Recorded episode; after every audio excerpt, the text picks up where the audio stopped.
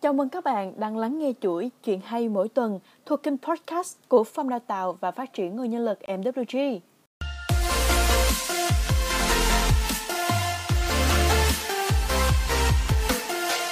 Ngày hôm nay, Phòng Đào tạo mà muốn chia sẻ cùng các bạn câu chuyện về bài học từ người thầy dạy võ. Mời các bạn cùng lắng nghe nhé. Martha Washington có câu Phần lớn hạnh phúc hay bất hạnh được quyết định bởi tính cách của bạn, chứ không phụ thuộc vào hoàn cảnh. Một cậu bé 10 tuổi quyết định học môn võ judo, cho dù cánh tay trái của cậu đã bị mất trong một vụ tai nạn xe hơi. Cậu theo học judo với một võ sư người Nhật. Vì tin rằng mình đã học tập rất chuyên cần và tiến bộ, nên cậu vô cùng thắc mắc, tại sao sau 3 tháng tập luyện mà thầy chỉ dạy cho mình mỗi một tư thế võ duy nhất. Cuối cùng, không kiên nhẫn nổi nữa, cậu bé hỏi thầy. Thưa thầy, chẳng lẽ con không thể học được các thế võ khác sao ạ? À? Ông trả lời, đây là thế võ duy nhất thầy dạy cho con, cũng chính là thế võ duy nhất mà con cần phải học. Tuy không hiểu hết lời thầy, nhưng tin tưởng ở thầy, cậu bé tiếp tục tập luyện.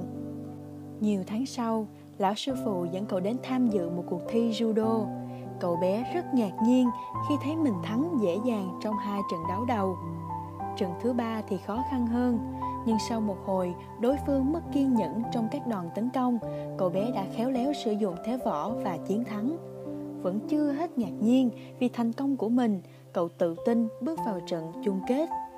Lần này, đối thủ của cậu là một võ sinh cao lớn, to khỏe và dày dặn kinh nghiệm hơn. Vào trận không lâu, cậu bé đã liên tiếp bị trúng đòn và hoàn toàn bị đối phương áp đảo.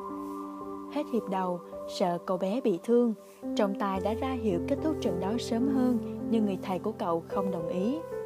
Cứ để cho thằng bé tiếp tục. Võ sư yêu cầu.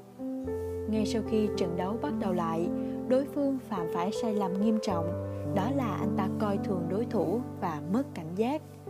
Ngay lập tức, cậu bé dùng thế võ duy nhất của mình quật ngã đối phương và khóa chặt anh ta trên sàn. Kết quả là cậu bé đã đoạt chức vô địch. Trên đường về, hai thầy trò ôn lại các cú đánh và các thế đánh trong từng trận đấu. Lúc này, cậu bé mới lấy hết can đảm của mình nói ra các điều ám ảnh trong đầu mà mình suy nghĩ bấy lâu nay.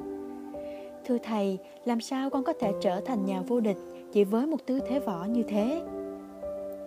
Con chiến thắng vì hai lý do. Người thầy trả lời, lý do thứ nhất, con gần như đã làm chủ được một trong những cú đánh nguy hiểm và hiệu quả nhất trong môn võ này. Lý do thứ hai, cách duy nhất mà đối thủ của con phá được tư thế võ này đó là họ phải giữ chặt tay trái của con mà con lại không có cánh tay trái. Qua câu chuyện về người thầy dạy võ, chúng ta rút ra bài học rằng trong cuộc sống này, không có ai là hoàn hảo. Mỗi người chúng ta sinh ra đều có một khuyết điểm, một thiếu sót riêng. Thứ để so sánh mỗi con người ở đây chính là sự cố gắng mà ta dành ra để vươn tới thành công của chính mình. Đôi khi, một điểm yếu của ai đó lại trở thành điểm mạnh vững chãi nhất của họ.